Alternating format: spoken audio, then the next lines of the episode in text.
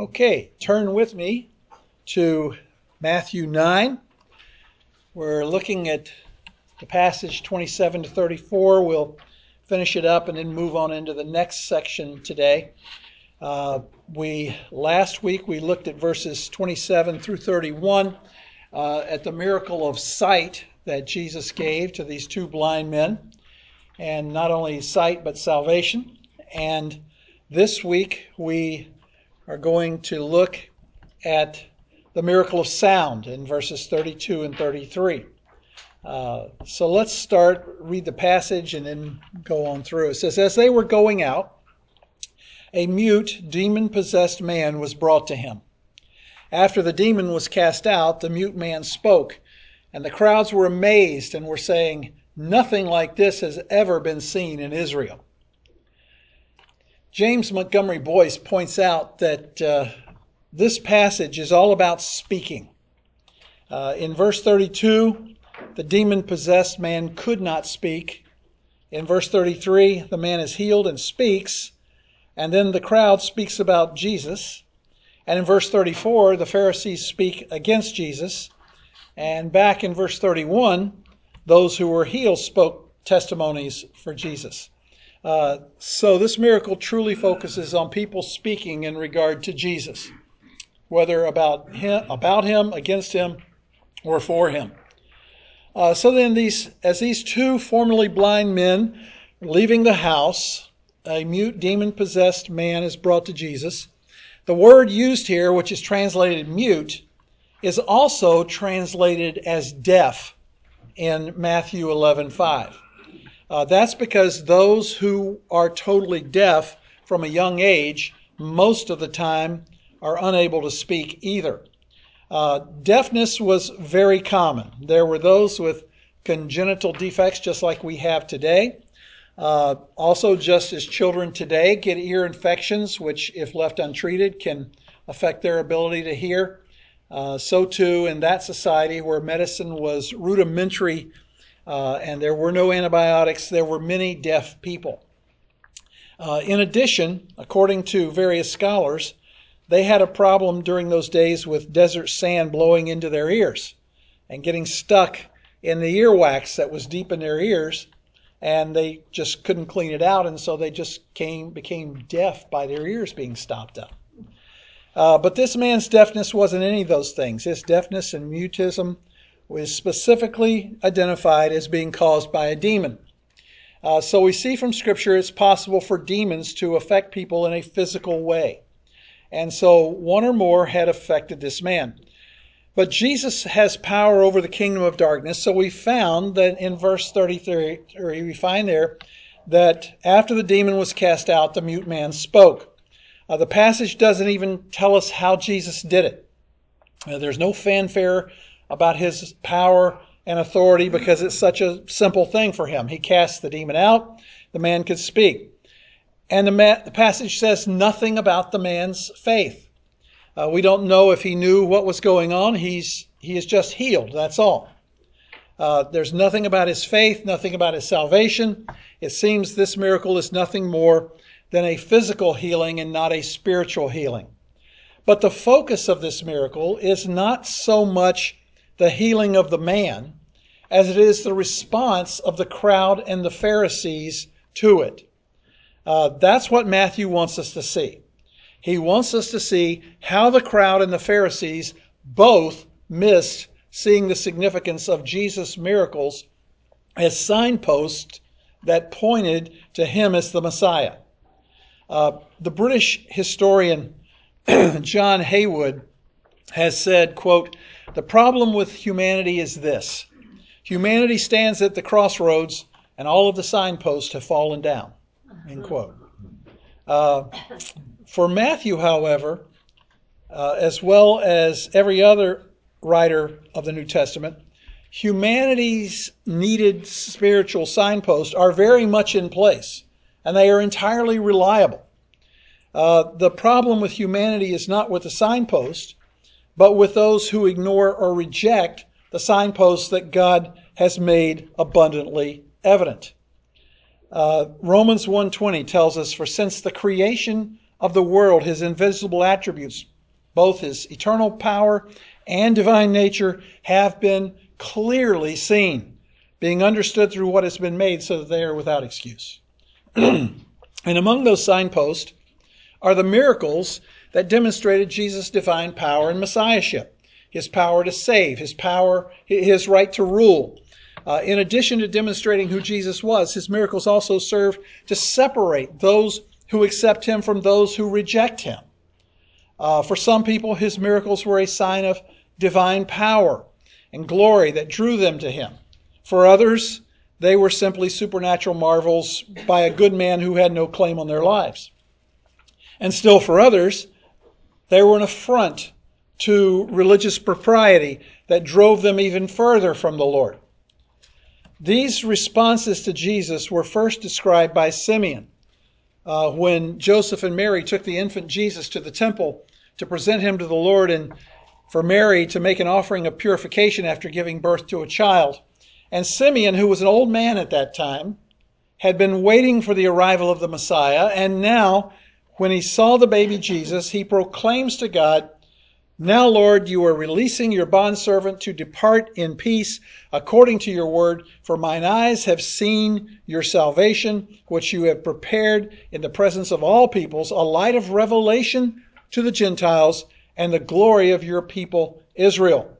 And then he tells Mary, Behold, this child is appointed for the rise and fall of many in Israel and for a sign to be opposed. Uh, in other words, he says this child will become the dividing line to determine the ultimate destiny for every individual. Some will reject him and fall, others will receive him and rise again. It's always been that way in God's economy. There are those who are planted like a tree by the river of waters that bring forth fruit, and then there are those who are like chaff. Uh, there are the godly and there are the ungodly. There, there are only two categories of people the righteous and the unrighteous. And when Jesus came, he affirmed this truth. In Luke 6, if you look over there for a moment, in Luke's account of the Sermon on the Mount that Steve has been preaching through, it says, beginning in verse 20, Blessed are you who are poor, for yours is the kingdom of God. Blessed are you who hunger now, for you shall be satisfied. Blessed are you who weep now, for you shall laugh. Blessed are you when men hate you and ostracize you and insult you and scorn your name as evil for the sake of the Son of Man. Be glad in that day and leap for joy, for behold, your reward is great in heaven. For in the same way their fathers used to treat the prophets. But woe to you who are rich, for you are receiving your comfort in full. Woe to you who are well fed now, for you shall be hungry. Woe to you who laugh now, for you shall mourn and weep. Woe to you when all men speak well of you, for their fathers used to treat the false prophets in the same way. Those who are blessed are the saved, and those who upon whom God pronounces woes are the unsaved. Uh, so Jesus is affirms this dividing line, blessed and cursed. Uh, we already saw back in chapter seven of Matthew's gospel that there were those, there are those who enter the narrow gate and are blessed. And there are those who enter the broad gate and are damned. Uh, there are those who build their house upon the rock and it stands, and there are those who build their house on the sand and it collapses. There are those who try to hold on to their life and they lose it. Those who try to lose their life, and in so doing, they find it. All the way through the gospel record, we find that Jesus offers himself as a dividing line. In Matthew 10:32 he says everyone who confesses me before men I will confess him before my Father who is in heaven. In other words, if you identify yourself with Jesus Christ, God will identify with you as one of his own.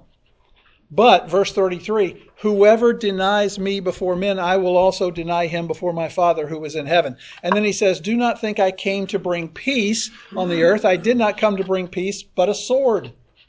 For I came to set a man against his father, and a daughter against her mother, and a daughter in law against her mother in law, and a man's enemies will be the members of his household.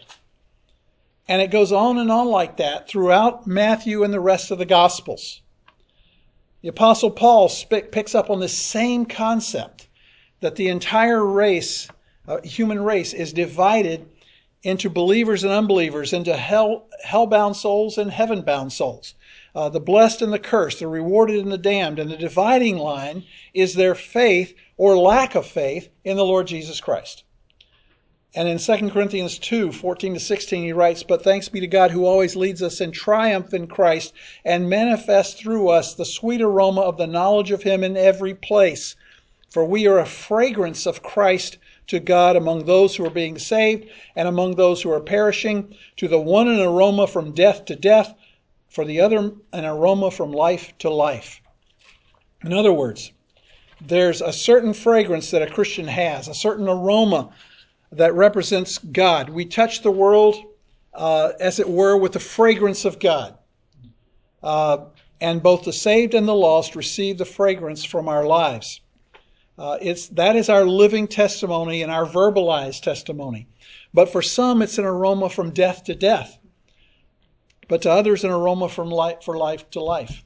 In other words, Paul is saying that we who are Christians are radiating that reality to the saved and to the perishing.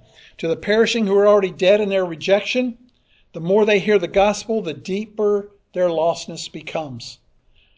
Thus, we are an aroma from death to death. The writer of Hebrews says, How much severe punishment do you think he will deserve who has trampled underfoot the Son of God and has regarded as unclean the blood of the covenant by which he is, was sanctified and has insulted the Spirit of grace? In other words, the whole rejection, the constant rejection of the gospel deepens their deadness.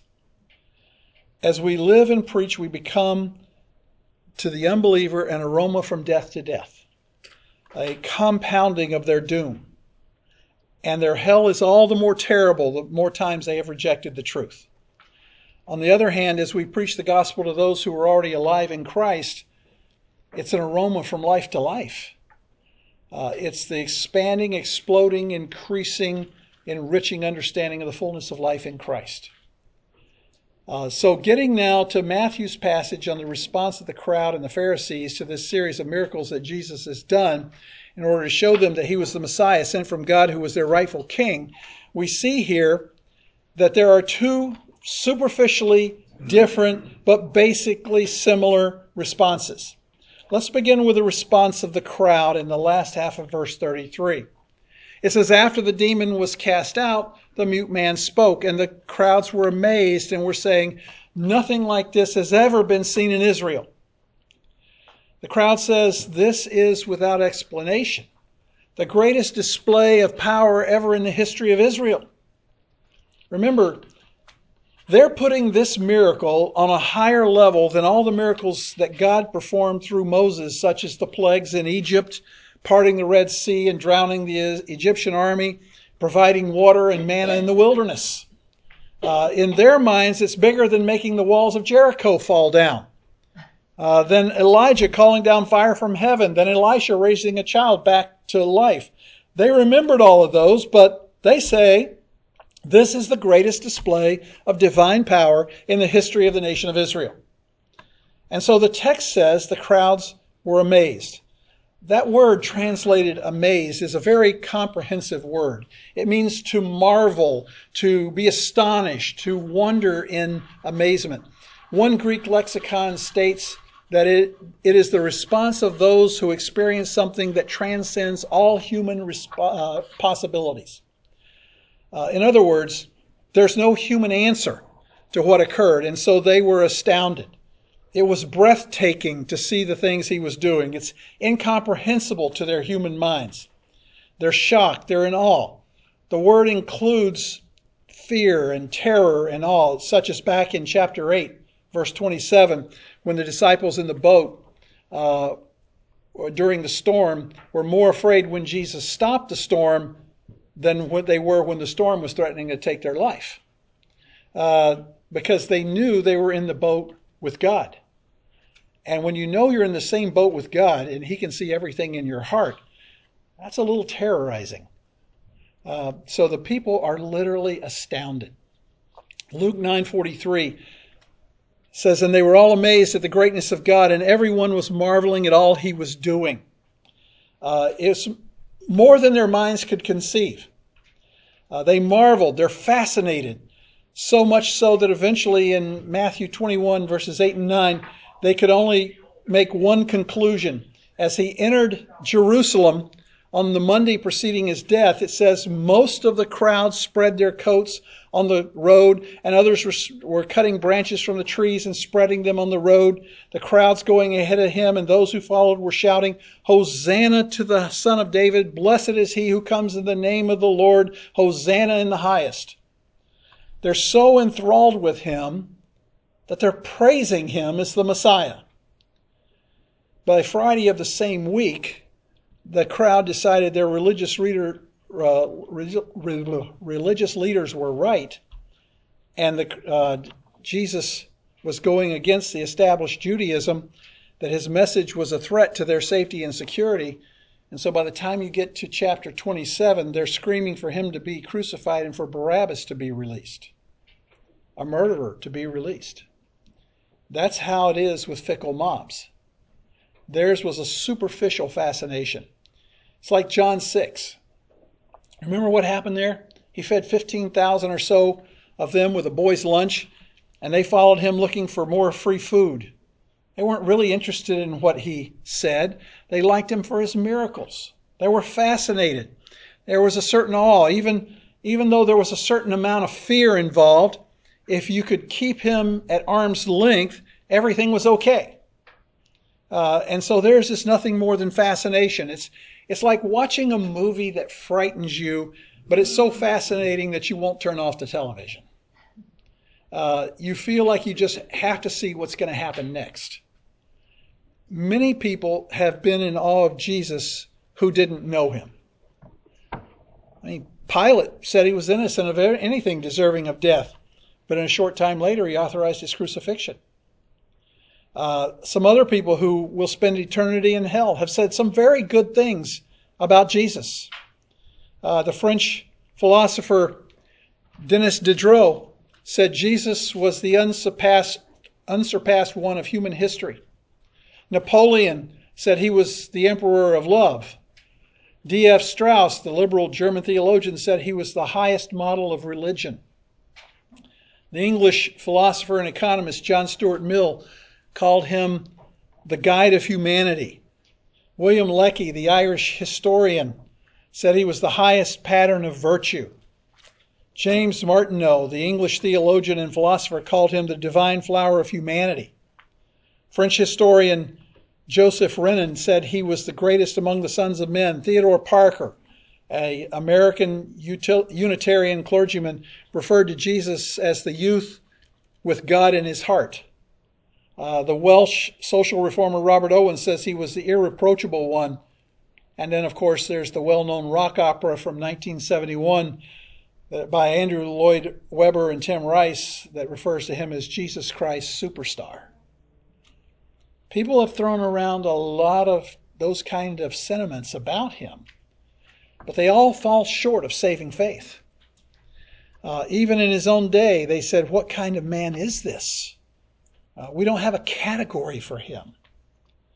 Even today, in the fiery debates over homosexuality and abortion, people throw around Jesus' name, uh, applauding him as someone who, in their thinking, is all warm and fuzzy, all sweetness and love, who never had anything confrontational to say about anything.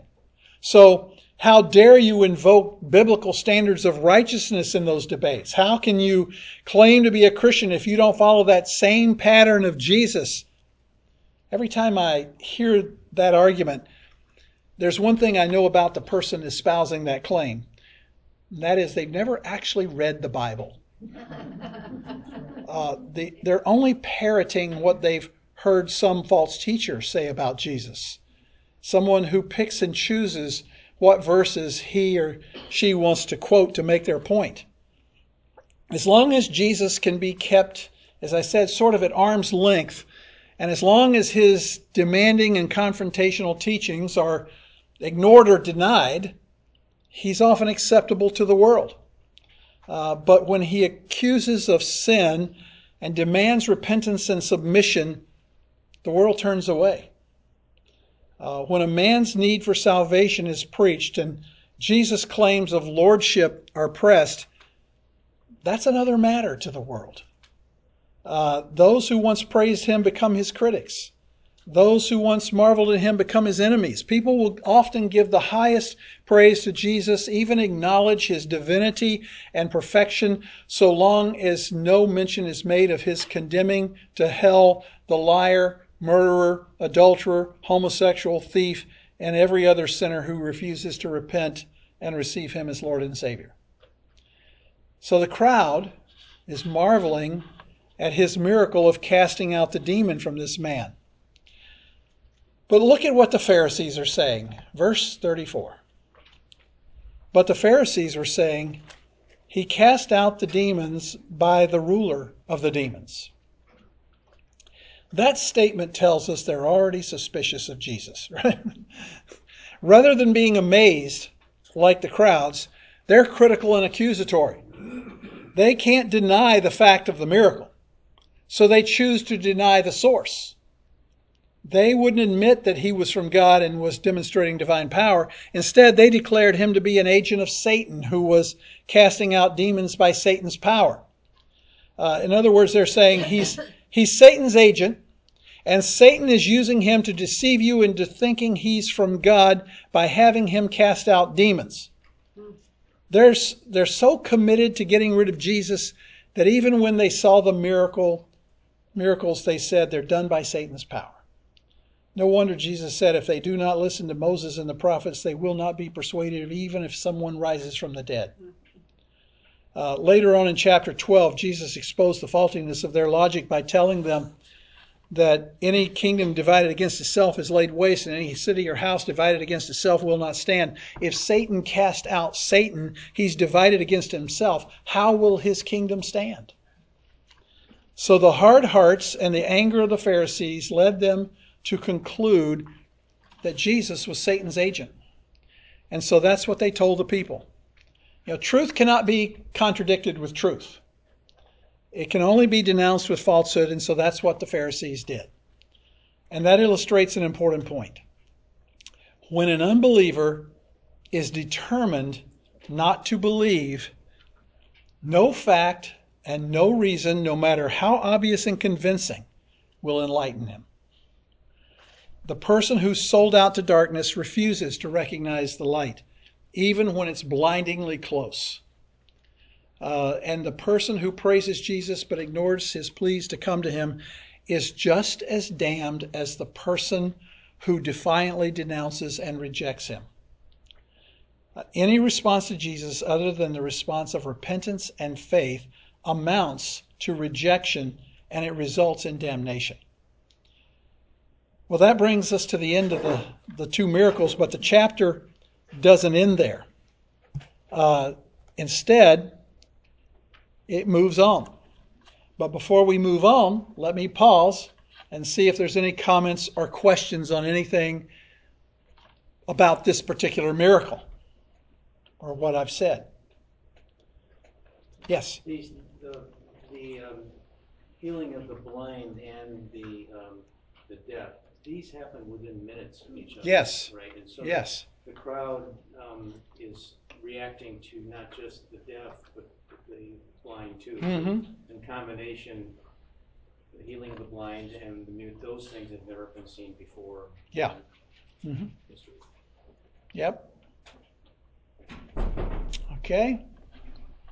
All right. Well, let's move then into the next section, verses 35 to 38.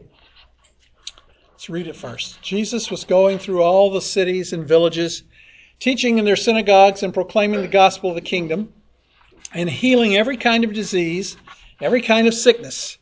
Seeing the people, he felt compassion for them because they were distressed and dispirited, like sheep without a shepherd. Then he said to his disciples, The harvest is plentiful, but the workers are few. Therefore, beseech the Lord of the harvest to send out workers into his harvest.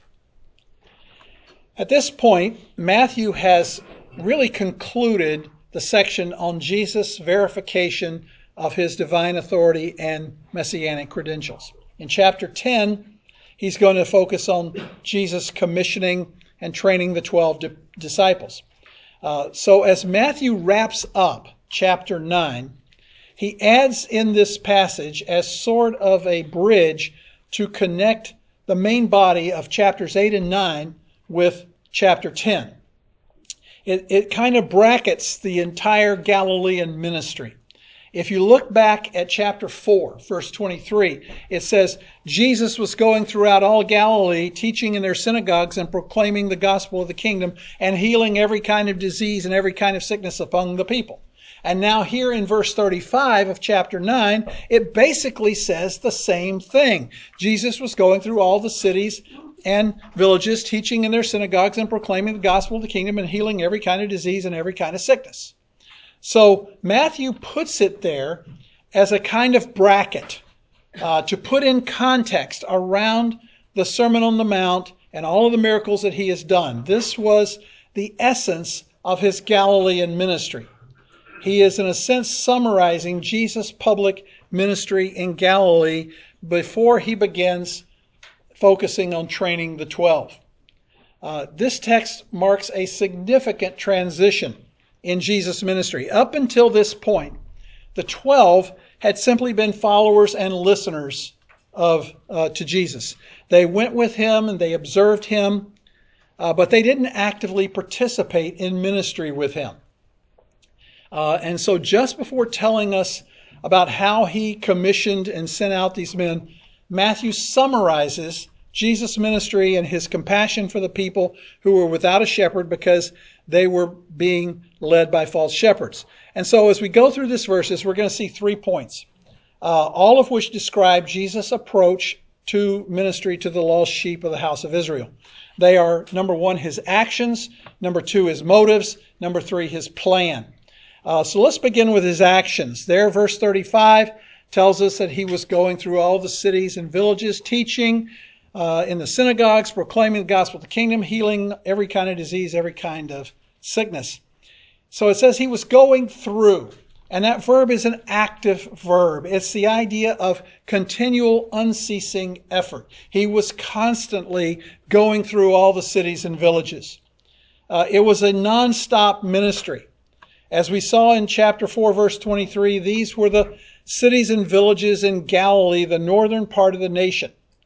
Josephus, the historic, Jewish historian of that time, tells us that at the time of Jesus, there were about 200 cities and villages in the region of Galilee, which was 40 miles wide and 70 miles long.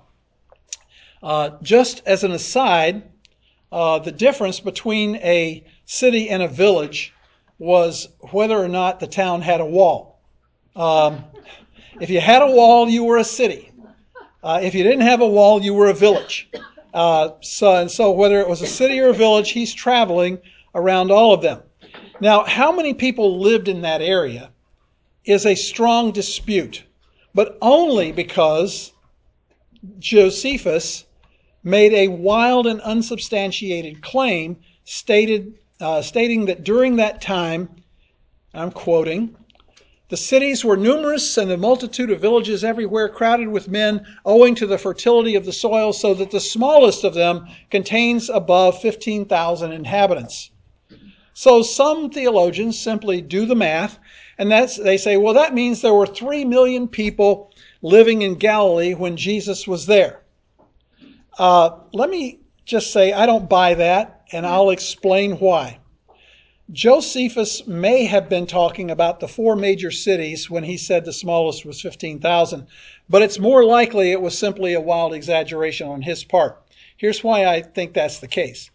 You see, if you combine Pinellas County, Hillsborough County, Manatee County, and Sarasota County here in the Tampa Bay area, you would have an area about the same size as Galilee.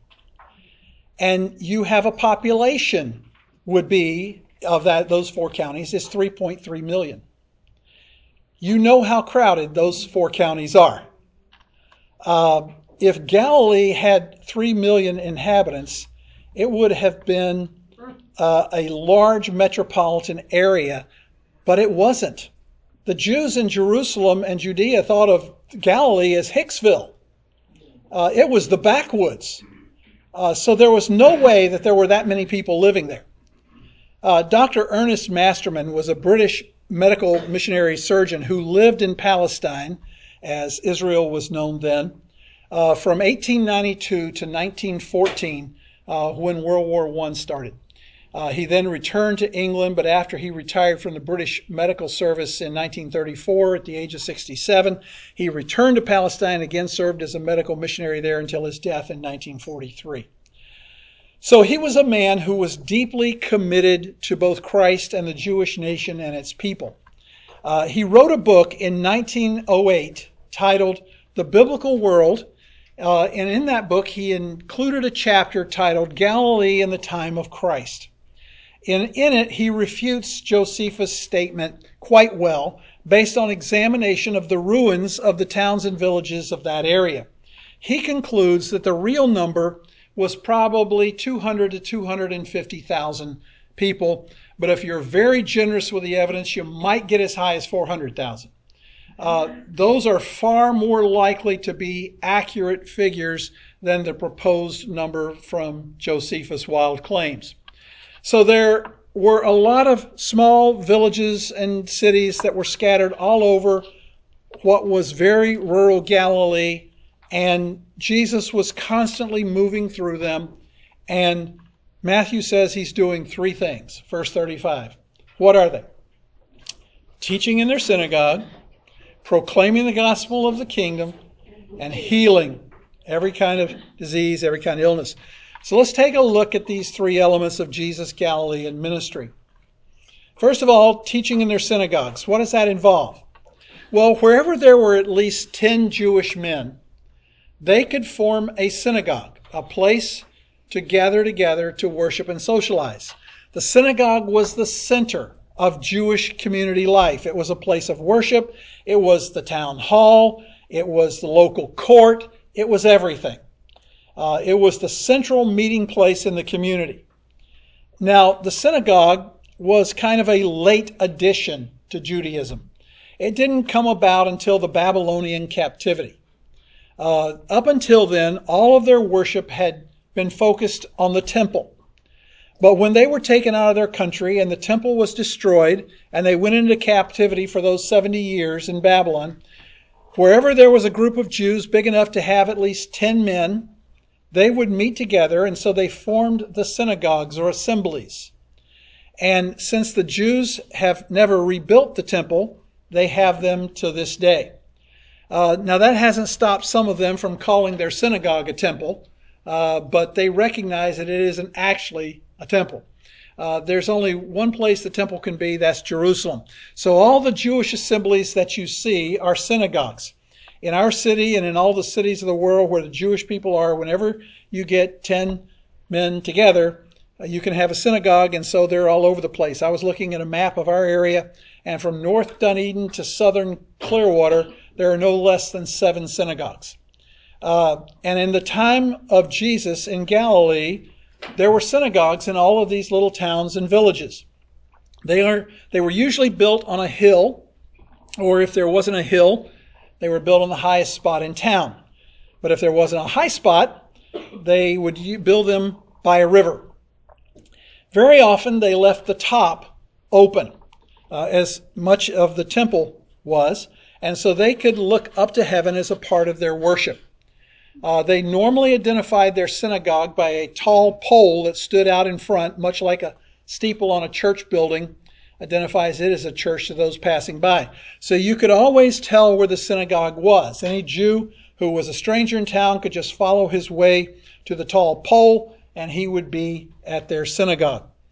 Uh, members of the congregation would meet together uh, for worship every Sabbath, as well as the second and fifth days of the week, every week. They also held their many feast festivals and high holy days there. Uh, their services were very simply structured. They began with what they call thanksgivings or blessings, much as we might begin with singing hymns and praises. They would sing of the Lord's blessings, give the spoken testimonies of thanks, thankfulness for what he'd done. That was followed by a prayer, which was concluded with a congregational amen. Then a prescribed reader would stand up and read from the law of Moses, uh, one of the five books of the Torah, uh, also known as the Pentateuch. It would be read in Hebrew, uh, the original language of its writing, and then translated by the translator into Aramaic, which was the common speech of that day. Uh, that would then be followed by the reading of a passage from one of the prophets, which would also be read in Hebrew and translated into Aramaic.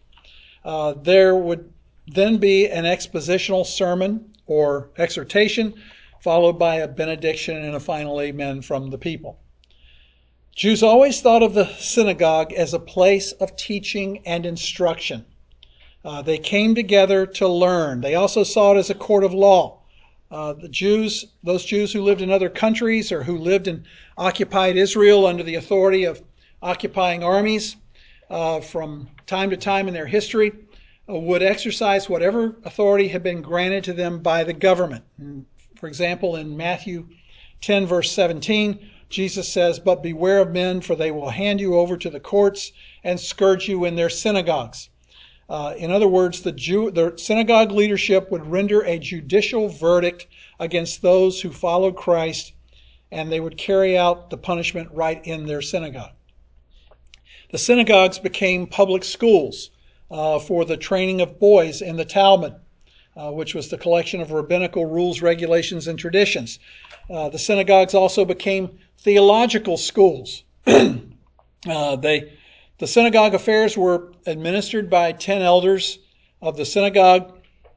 Three of them were called the rulers of the synagogue, uh, who also acted as judges. The fourth was called the angel of the assembly, which is the leader of the others. Uh, one was the interpreter who translated uh, from the Hebrew into the Aramaic. One ran the theological school, and the other four handled all the various administrative tasks associated with the assembly's meetings, festivals, celebrations, and so forth. In other words, they had divisions of responsibility as elders. But the primary role of the synagogue was to teach and instruct in the scriptures. Uh, the Jewish historian Philo, uh, who lived in Alexandria, Egypt at the time of Christ, uh, wrote that, quote, synagogues were mainly for the detailed reading and exposition of scripture, end quote. So that's important. I mean, the first time we hear about expository teaching of the word in Scripture is where? Anybody know? Where's the first time? How would you believe me if I told you it's Nehemiah 8, verses 7 and 8? When the people returned from the Babylonian captivity, Ezra the high priest read the law to the assembled congregation, and we're told that the other priest explained the law to the people while the people remained in their place. They read from the book, from the law of God, translating to give the sense so that they understood the reading. Wow. That's expository preaching and teaching. We read the text, we explain the text so that you can understand the text. Uh, and that same commitment to the exposition of Scripture continued with righteous Jews throughout their history. In Acts 17, the Apostle Paul finds his way to the little town of Berea. And it says that he went there to the synagogue of the Jews. He gave them the word. It says in verse 11, they received the word with great eagerness, examining the scriptures daily to see whether these things were so. In other words, that was what a synagogue was all about. It was for the searching, studying, and understanding of the scriptures. We have people who come to Lakeside from other churches who, yes? Their order of worship, as you where would they allow someone who is a stranger to come in and to exposit or to share? It wasn't just someone who was a stranger, it had to be a rabbi. Oh, so Paul was considered a rabbi? Yes. Mm-hmm. Yeah. Sat at the train, sitting, sitting, sitting at the feet of Gamaliel. So he, others knew of him as a rabbi, or did he? They would he would have worn the the the shawl that identified him as a rabbi. Okay? But we have people who come to us, to come to Lakeside from other churches, and they say things like, I've never heard this kind of teaching before. All you guys do is get up and read the word and explain the word and apply the word. Yep, that's all we do. Uh, and that's the way it should be. That's the pattern that God's word gives us, and so that's why we do what we do. Uh, I recognize that many preachers give up and give you what J. Vernon McGee once described as sermonettes given by preacherettes that produce Christianettes. Uh,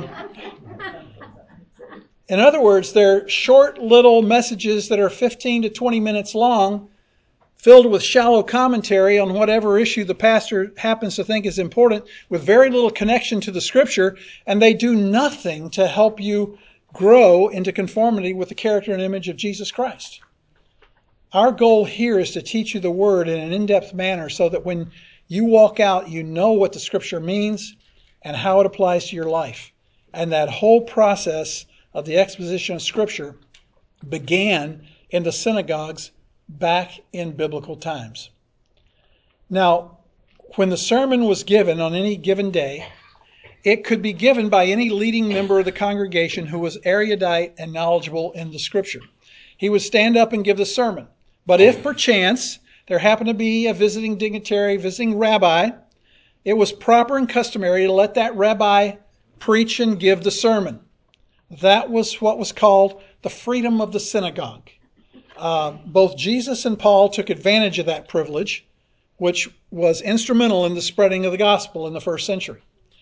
So Jesus travels around Galilee, teaching in their synagogues, expositing the Word of God, and in his case, it was direct application. Uh, and they didn't always like his interpretation at all. Uh, the folks in his own hometown synagogue, the synagogue he had attended his whole life growing up, tried to kill him for his message. That was only one incident. We don't know how many other times he had to escape with his life. But our text here in Matthew 9:35 says he went through all the cities and villages teaching in their synagogues. There's a second element to Jesus' ministry, and that was he was proclaiming the gospel of the kingdom. The word translated proclaiming means to herald, to make a public announcement, to make a proclamation. He wasn't just teaching in the synagogues, he was also out on the street corners, on the hillsides, by the Sea of Galilee, on the roadways, on the fields, wherever he went, proclaiming the gospel of the kingdom. This is the more evangelistic aspect of his ministry. Teaching in the synagogues was the more instructional, explanatory aspect. Proclaiming the gospel of the kingdom was the more evangelistic side of his outreach to the Jews. This was his outreach to those who were outside of the religious culture. They would have been the sinners, the irreligious, the Jews who were marginal in their commitment. And his message was always the same good news. Uh, that's what the word gospel means. Uh, good news about what? About the kingdom. Uh, the Jews had waited long for the kingdom. And now the good news was that the kingdom was within their grasp. This was not the exposition of the Old Testament as he was doing in the synagogue. This was the proclamation of the New Testament. This was the unfolding of the mysteries which had been hidden from people in times in the past this was the new covenant, the new revelation, the proclamation of the kingdom. This was the new revelation about God's plan of redemption. He wasn't just proclaiming a future kingdom when he was preaching the kingdom. He was calling people to believe in himself, and the moment anyone believes in Christ, he enters the kingdom. Paul says in Colossians 1:13, he rescued us from the dominion of darkness and transferred us to the kingdom of his beloved son. It's an instant transaction. You're in the kingdom if you're a Christian, and Christ is the king. He rules our lives. We are his subjects. And so the kingdom can be entered now. That's why he talked about a narrow gate. It refers to the rule of Christ and the reign of Christ here and now, as well as then and there. So he was preaching the kingdom, and it was available to all who would believe and receive, and that provided and in that in that kingdom there were numerous blessings. So Jesus has a twofold ministry. He was teaching and expositing the Old Testament. He was giving its proper understanding, speaking of its fulfillment, and on top of that, he was proclaiming the new covenant, the unfolding of revelation that had never been known before in his proclamation. That point to the importance, the point to the importance of doing both of those, it points to the importance of doing both of those together. You must have both the ex, uh, exposition of the Word of God, and you must go out into the highways and the byways and proclaim the message of the gospel of the kingdom. Uh, the third element of Jesus' ministry is that both of those speaking ministries are verified by his miracles. At the end of verse 35 says he was healing every kind of disease and every kind of sickness. And that's the place of Jesus' miracles, third place, because they're not the main issue. They were only God's way of affirming the validity of his teaching the Old Testament and his proclamation of the gospel of the kingdom. The great Bible scholar B.B. Warfield once said, quote, When our Lord came to earth, he drew heaven with him the signs which accompanied his ministry were but the trailing clouds of glory which he brought from heaven, which is his home. End quote. Uh, it's like the cloud of dust that follows behind a galloping horse on a dusty road. Uh, the clouds of glory were his miracles that came trailing along with Jesus and affirmed his message. Uh, he proved that the kingdom was at hand. How? Because all of the miracles he performed were but samples of what the Messiah would do when the kingdom comes, and there was no way to refute them. As I said before earlier, the, the Pharisees never denied his miracles, they only denied the source of them because they were undeniable. They were overwhelming in their number and their nature. Uh, Dr. Paul Brand, who I have mentioned to you previously, was a doctor who worked with lepers in India and one of the foremost authorities in the world on leprosy. And he wrote the following about Jesus in his book, Fearfully and Wonderfully Made. He says, I think about, I think back on how Jesus acted while inhabiting a human body on earth. He reached out his hand and touched the eyes of the blind, the skin of the person with leprosy, the legs of the cripple. When a woman pressed against him in a crowd to tap into the healing energy she hoped was there, he felt the drain of that energy, stopping the noisy crowd and asking, Who touched me? I sometimes wondered why Jesus so frequently touched the people he healed, many of whom must have been unattractive, obviously diseased, unsanitary, smelly. With his power, he easily could have waved a magic wand. In fact, a wand could have would have reached more people than a touch. He could have divided the crowd into affinity groups and organized his miracles, paralyzed people over there, feverish people over there, people with leprosy there, raising his hands to heal each group efficiently in mass. But he chose not to. Jesus' mission was not chiefly a crusade against disease, but rather a ministry to individual people, some of whom happened to have a disease. He wanted those people, one by one, to feel his love and warmth and his full identification with them. Jesus knew he could not readily demonstrate love to a crowd, for love usually involves touching. He went on to illustrate this by telling about his parents' ministry as missionaries in India. He writes, I look at the impact my parents had. Although they went to India to preach the gospel, by living in tactile awareness of people's needs, they began to respond on several levels. Within a year, they were involved in the fields of medicine, agriculture, education, evangelism, and language translation. Their perception of needs determined the form their love assumed. My mother and father worked for seven years in India before anyone converted to Christianity, and in fact, the first conversion came as a direct result of their healing love. Villagers would often abandon their sick outside our home, and my parents would care for them. Once, when a Hindu priest was dying of influenza, he sent his own frail, sickly nine month old daughter to be raised by my parents. None of his swamis would care for the sick child. They would have let her die. But my parents took her in, nursed her to health, and adopted her as their own.